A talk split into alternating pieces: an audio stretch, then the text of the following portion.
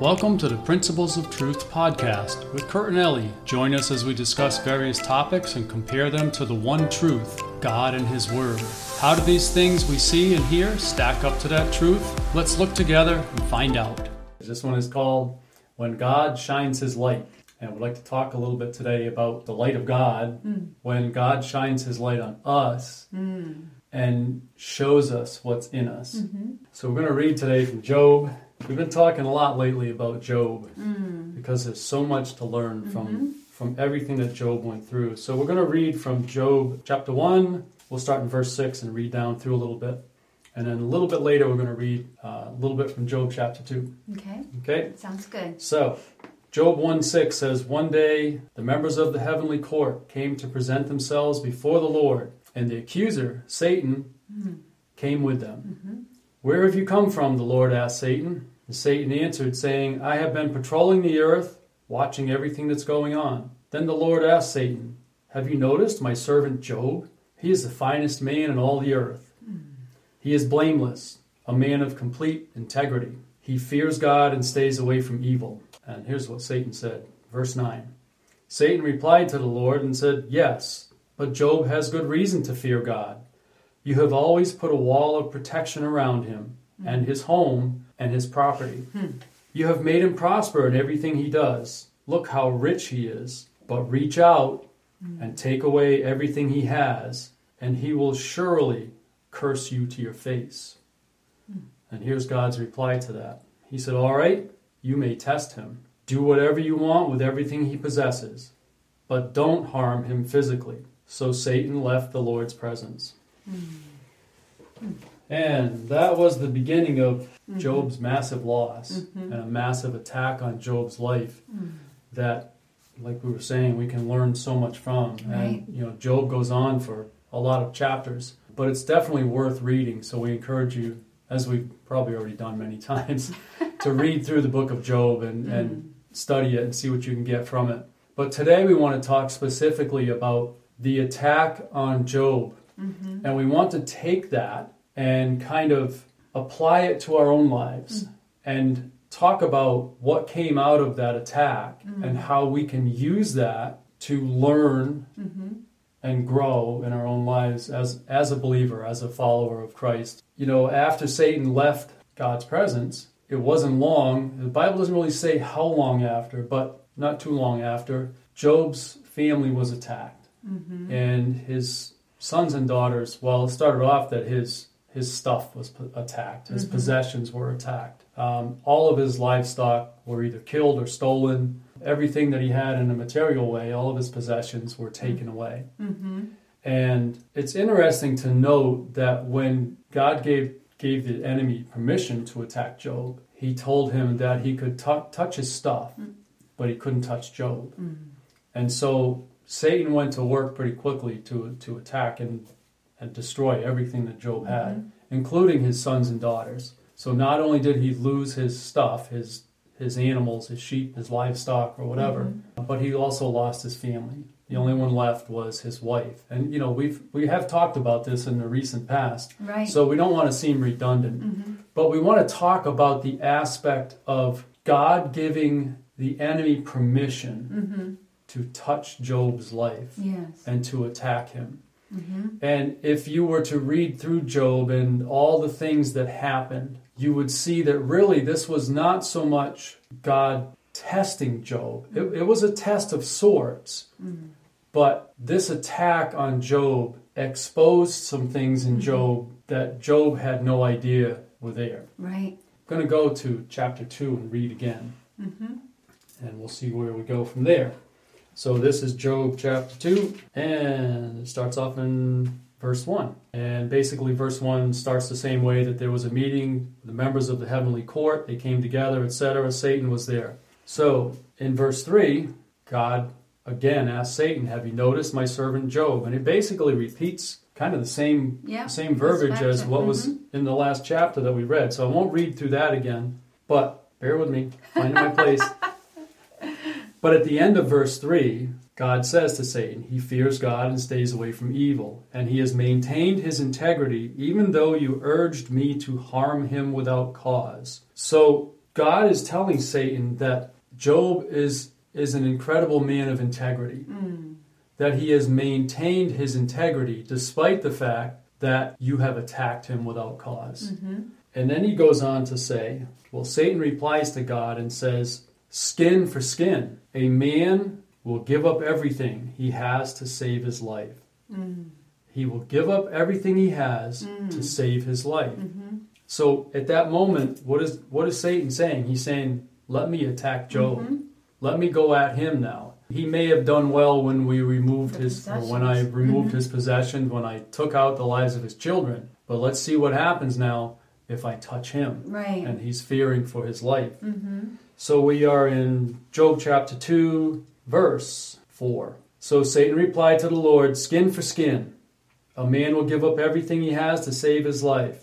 But reach out and take away his health, and he will surely curse you to your face. Mm. And God said, all right, do with him as you please, but spare his life. So Satan left the Lord's presence, and he struck Job with terrible boils from head to foot. Mm.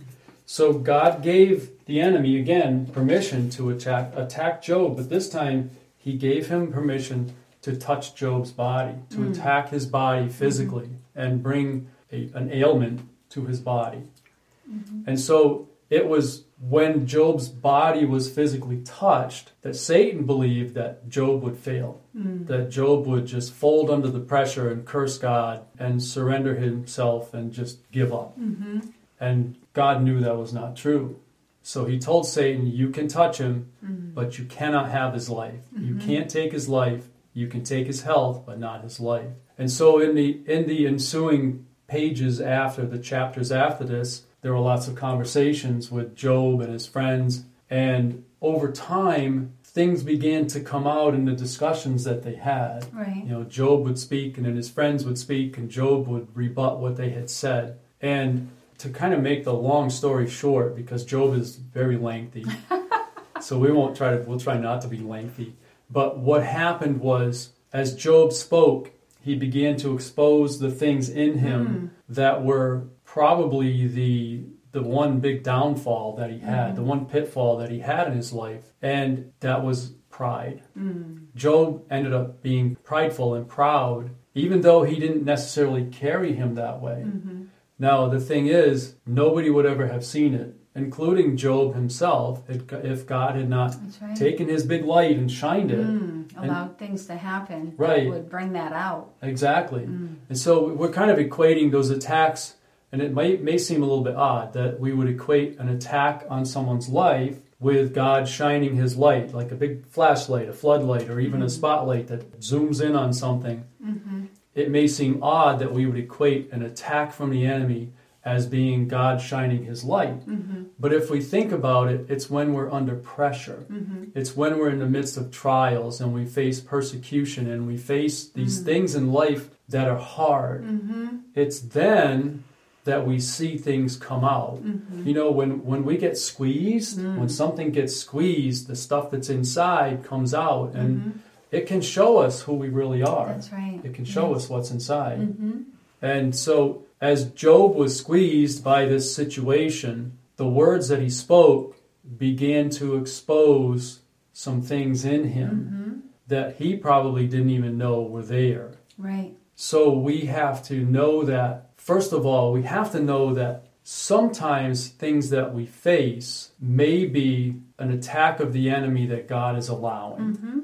And that is not something that's popular to hear. Nobody wants to hear that because we all think of God as loving, protective, etc. And he is. He's all of those things. But there are times, as what happened with Job, that God may allow things to come against us, to show us certain things and to teach us certain things, because if we didn't face certain types of trials, certain types of attacks, we would never learn some of the things that we need to know. Sometimes we just need to see what's in us. It's an important thing to see what we are made of. Mm-hmm. And in Job's life, he was pretty strong in many areas of his life, but there were some things that he needed that light to shine, and the only way to see it was probably to go through some of the things he went through, where he could see himself living an easy life and having everything good and you know, being blessed all the time. You don't really get to see yourself. No, you don't. You know, you see the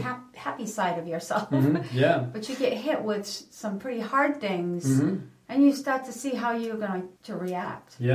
Are you going to do the right thing? Are you going to stand strong and stand firm? And, you know, through it all, Job didn't reject God through it all. He didn't. And he didn't, like his wife wanted him to do, you know, just curse God and die. He didn't do that. No, he didn't. You know, he stayed strong. He stayed firm. And he kept going. And, yes, he was hit pretty hard. I'd say those were pretty hard things to be hit by.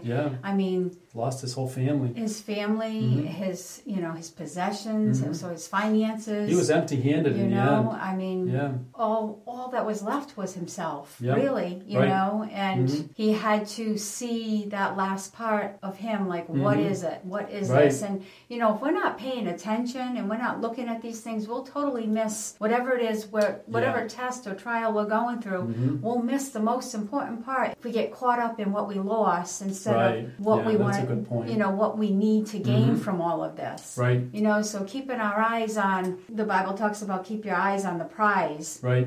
A lot of times, you know, we're referring to our eternal prize. Our eternal prize. But here, while we're here in life, in this life, keep our eyes looking toward the things that we can gain through the trials and tribulations we go through, so that we can be stronger and be more of a light. Right. You know, God's light can shine through us even more so as we deny ourselves. Right. And pick up the cross and follow him by getting rid of a lot of these things in us that need to go, so that we can be a light in this world. And the only way a lot of times to do that is to allow God to shine his light on us through trials. Right.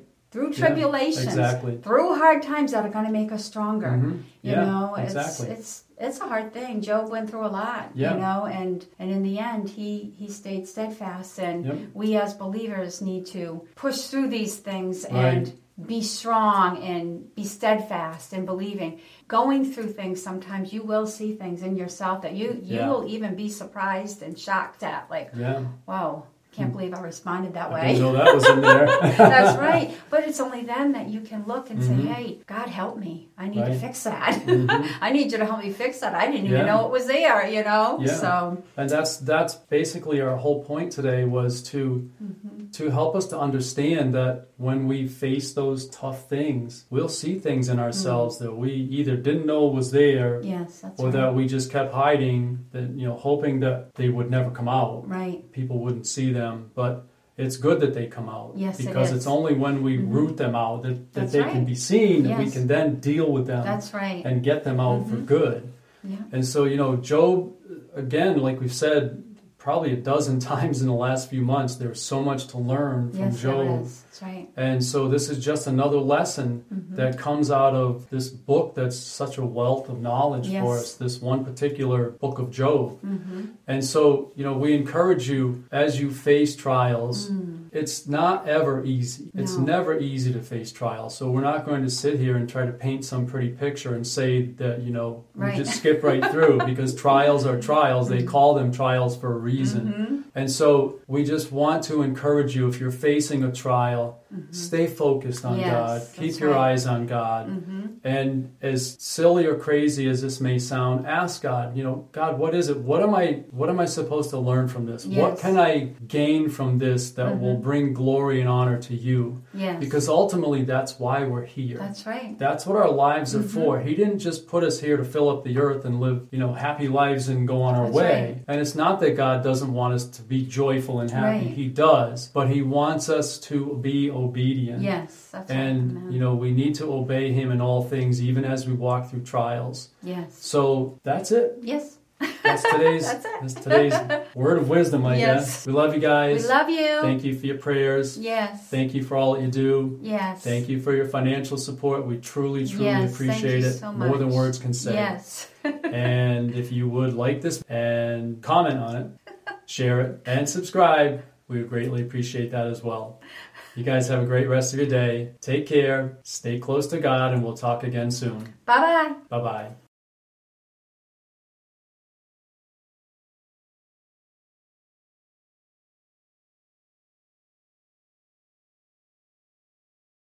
We hope you've enjoyed this podcast. If you did, we invite you to share it with others. Also, if you'd like to receive a daily Bible devotional to help you learn to apply God's Word to your daily lives and to strengthen your walk with Him, please visit BibleDevotionalsOnline.com, where you can sign up to receive one of our devotionals by email each morning. It's 100% free and takes less than a minute to sign up. Again, that's BibleDevotionalsOnline.com.